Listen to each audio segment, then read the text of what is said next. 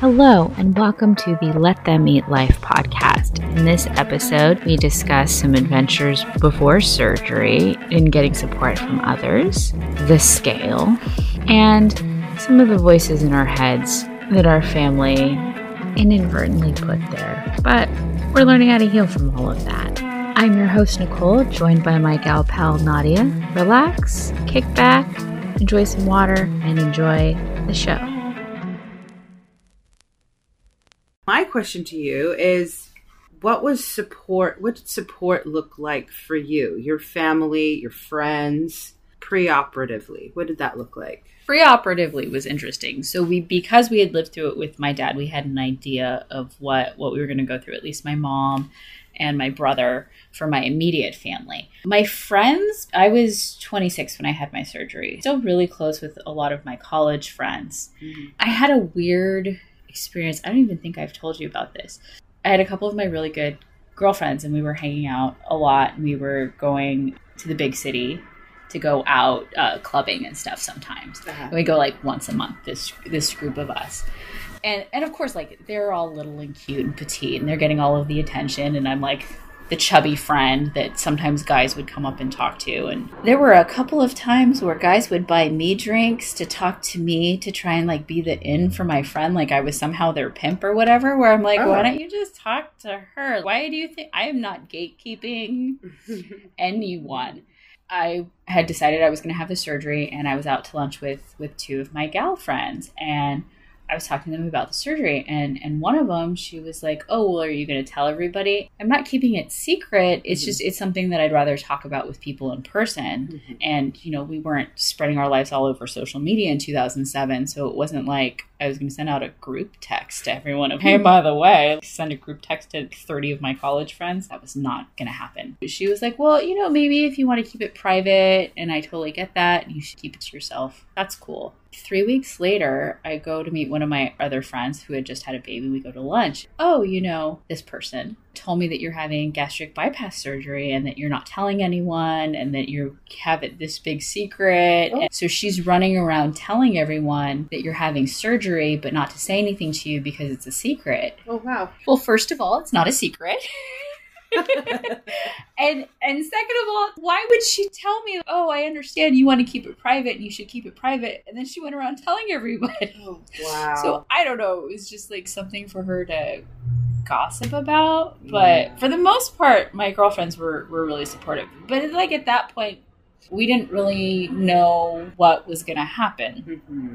And what changes were going to happen because there's a few of those people that I'm not friends with anymore, relationships change. Mm-hmm. And I didn't realize how much I would go from not being a doormat.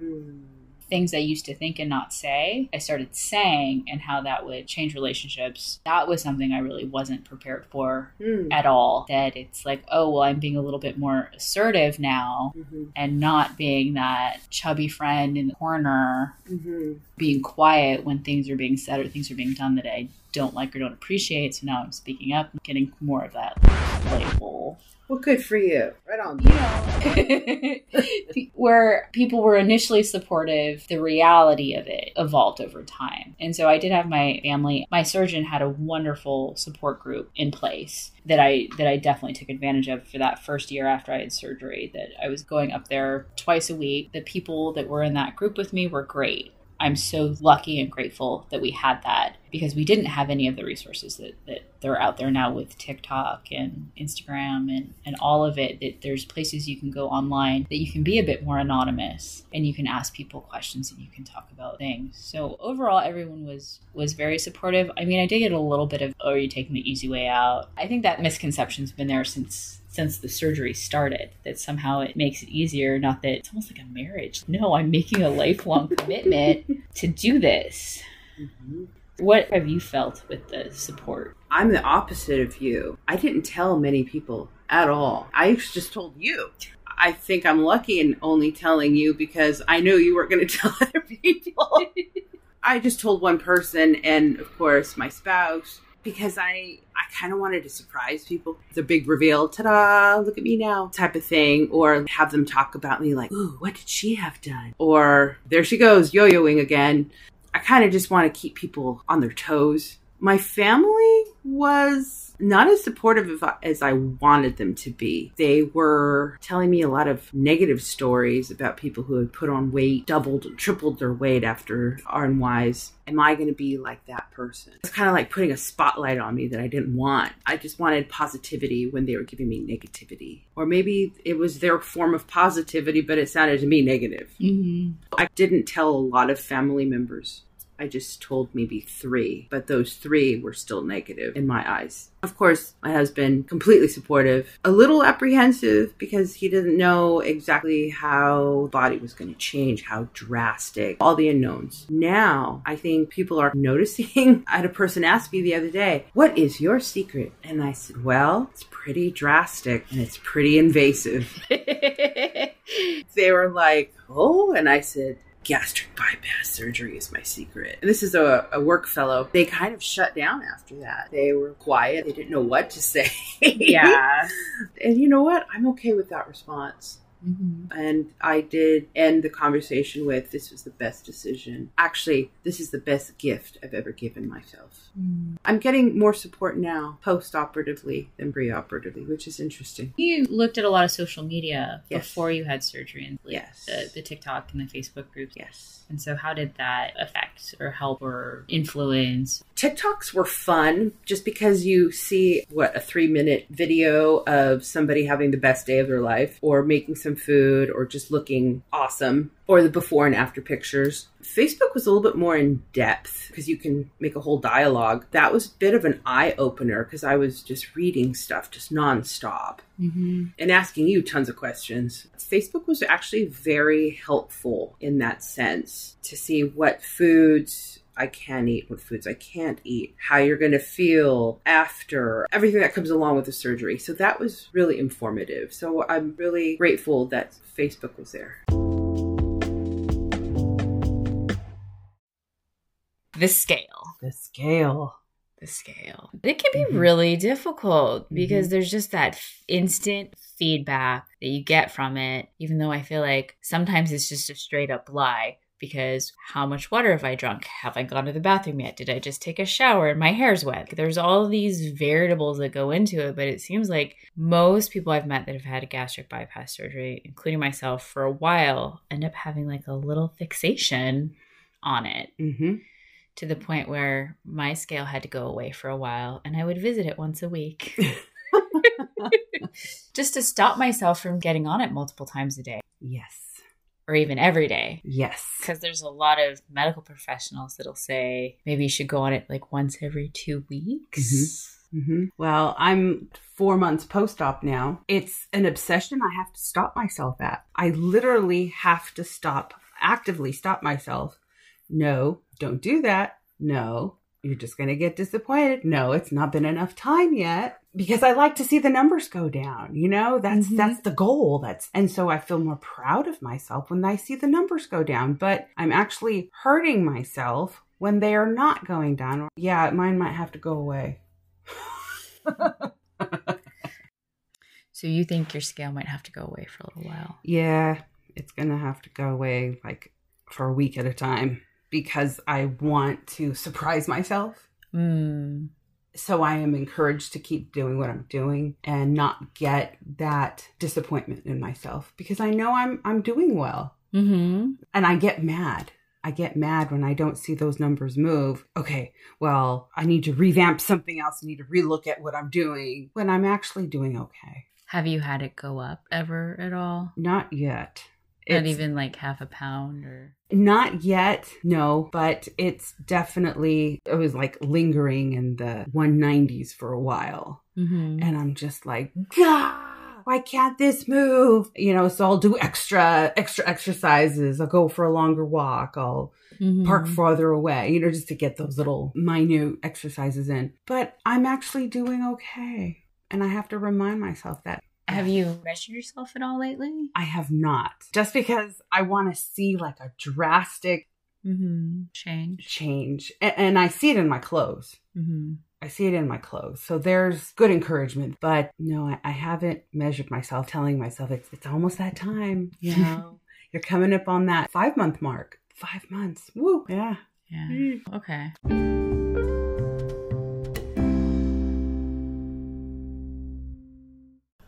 My my dad was adopted, but we always knew his biological mother. She's the one growing up was the only person that made me feel conditionally loved. Hmm. And when I was having my issues with my weight, she was the one that made comments about it. But even when I was little and I was small, she still would she'd praise the fact that I was little and small. Mhm. With her focused on my looks and stuff, that it, I kind of wish I could go back and tell my mom and her mother, my grandma that helped raise me, you know, it's okay. You don't have to try and make us have a relationship with her because somewhere inside my mom and my grandmother they wanted us to have a relationship but that ended up being the voice inside my head of Mm. not being good enough you're not enough Mm. that I've had to deprogram from it, which is hard that it was one family member that could be that way. But I think on some level, watching my dad always kind of try and get love from her grandparents who raised him had passed away, but it, it wasn't there because she just wasn't that type of person. Mhm.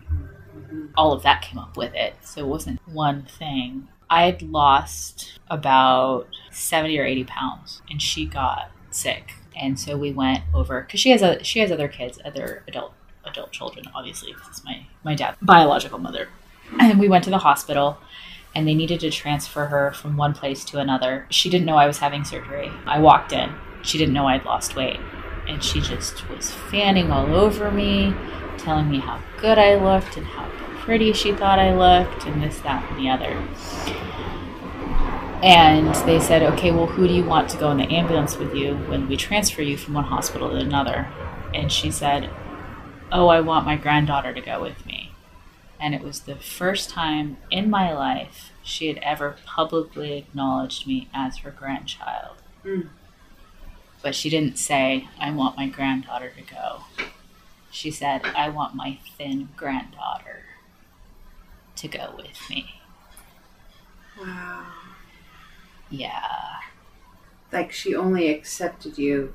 Like, as her grandchild because I was thin.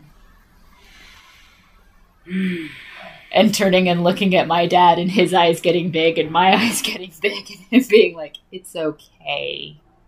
So I, I did ride in the ambulance, but the EMTs just thought she was having a little bit of a an episode Mhm. because she kept calling me her niece and then also calling me her thin granddaughter because her parents had raised my dad. My dad was adopted by his grandparents. So it was a situation where I, I am legally her niece Hmm. because of the adoption. But that was, I think, one of the heavier moments of like, okay, now this is confronting me. Yes, this woman does love and care about me, but there is conditions on it. You know, and it's like everyone always wants to say like your your your parents, your children, everything that you know. I think it's almost a fantasy that love is always unconditional. Mm-hmm. And this surgery makes you confront things that you've been pushing away. And that's one of like the not so pretty things in life is that I experienced love that was conditional. And as long as I acted a certain way and was a certain way, then I would be shown love and affection from this one person. Right. Whew. Generational trauma is real. Yeah, well, my dad had to heal so much from it because some of this stuff came up when he had his surgery. And then it, it came from such a pure place of love from my mom and her mother wanting us to have a healthy relationship. Mm-hmm. But them not also wanting to see, you want me to have a healthy relationship with a person that's inherently unhealthy, that has had their own issues their whole life. There's a reason why she gave my dad up for adoption and that she wasn't able to raise him, even though less than a year later she had my dad's sister and mm-hmm. raised her and her other children that she had with her, her life partner that she was with for over 50 years. My, my dad has a different father than them. But it was pretty quick that she had her other family. Got a little deep there on you. we'll have to we'll have to get a little a little a little lighter, but I had to confront all of that stuff and also what I tied to other people's approval Mhm. versus my own approval in going through this. That's a theme that's come up at different points in my life too. One of the things the therapist would tell us in group was you do not have to care what everybody thinks. You should not care what everybody thinks, but you should have 3 to 5 people whose opinions actually matter to you, of people who you respect, people who genuinely care about you. And that was confronting that she never was nor should she have ever been one of my 3 to 5 people. My mom, my dad, my mom's mom, my godmother. These were people that would do anything for me. I've been able to do different things for them in life to repay that actual unconditional love. It's like, you know, we're just want you to be happy, Mhm. not we want you to do things to make me look good Hmm. so that I can then brag about you and look how great I am that I have this person. Hmm. Yeah. I I have some a little similar story ish, kind of like that. My grandmother just saw me a month ago. Mm. She hasn't seen me since my surgery, and uh, grandma's got a little touch of dementia, but we're not going to hold that against her. Uh, you can choose to see the humor of the dementia. Right. Because my mom's mom, she ended up having a little bit of Alzheimer's near the end, but yeah, you, you can choose to to take the moments Right. because right. you have to. So she sees me and her eyes bugged out. And she said, Oh, Nadia, wow, you've lost so much weight. I can totally tell. It's the last time I saw you. And I said, Yeah, Grandma, do you like the way I look? Oh, yes, you need to keep that up. I said, I will, Grandma, thanks. You know, I appreciate your the compliments. And she kept on and on saying how good I looked. Now talk about conditional. Yeah. You know, grandma has always been on me about my weight, even though she's been the one to feed me. It was a constant topic that she'd revert back to. Oh, Mija, you look so good. Oh, what did you do? What are you on? What are you using? And I'd have to remind Grandma, I had surgery, Grandma. Oh, that's right. That's right. The beaming in her face, seeing me, my body changed. Mm-hmm. She was beaming and she was actually like proud of me. Yeah. I love my grandma, but she's not the one in my circle of Mhm. people whose opinion I hold in highest regard because she's a depression era, pre-depression era baby. They've got different views on life Yes. Than we do now and opinions and I love her dearly, but she definitely her love is conditional. Yeah, well, it would have been that moment if she'd said, How are you feeling? Are you feeling healthier? That would have probably made a difference. I observed that with my dad, the people who genuinely cared about him asking about his health, because his close friends from high school, who he sees periodically, but he hadn't seen for a while, they were scared that he had cancer Uh-huh. because he'd lost 100 pounds. And so they were really concerned about his health. No, are you okay? then he was like, Well, I had surgery. And they're like, Oh, okay, good. You look great. when someone drops 100 pounds, it's not always a good thing. right. Right. And it's nice to hear every once in a while that somebody actually cares about your well being and what's going on with you, not just, oh my gosh, you lost weight. So now I, there's more value on it, or somehow you're more attractive, or you're more Right. any of that, the people in my program would say, fill in the blank. When I lose all of my weight, I will be. And if you said happy, that was the wrong answer. Ooh. When I get to my goal weight, I will be smaller, was what they wanted us to process. Mhm. Because when you lose weight, you're going to be smaller. I can't guarantee an emotion connected to that. Mm. Like your joy and your happiness is what's going on inside. Yes, it's nice being able to go and buy clothes wherever I want. Mhm. Is that really what's making me happy? Or is it that I can breathe and go down the stairs and my knees aren't hurting and I'm not gasping for air? Is it because I've actually healed myself that I feel safe in my skin when I know someone's looking at me and I can feel relaxed and safe and I'm not that they're going to jump out of the bushes and attack me? When love is conditional, sometimes people will attach happiness with size. Mhm. And those are completely separate things. Yeah, that's my family. You know, we they attach acceptance and more love with your weight. I've seen it time and time again, even pre pre me Mm. or pre gastric surgery. I noticed that with other family members. Then I noticed myself doing it to other family members. oh, well, you know, I can't have a, a, a relationship with them, a relative relationship with them because they're, they're bigger and they're probably going to, and then together we just look too fat. It's unraveling these traumas. Yeah. Having to un-F yourself. And that's why I live 200 miles away from my family. Yeah. And I only see them maybe a few times a year. And when you choose to. And when I choose to. I still get from my mom the special word. Everything I do, especially the food that I choose, is special. So at first I took offense to that. You know, it's, like, it's not special. How could healthy food be special? Well, to them it's special because they're not used to seeing a healthier version, a healthy food, Mm. better quality food. Yeah. So now I'm like, hells yeah, I'm special. I paid a special price for that food. yeah, I'm special. and it's delicious, and you're gonna enjoy eating every bit of it. right.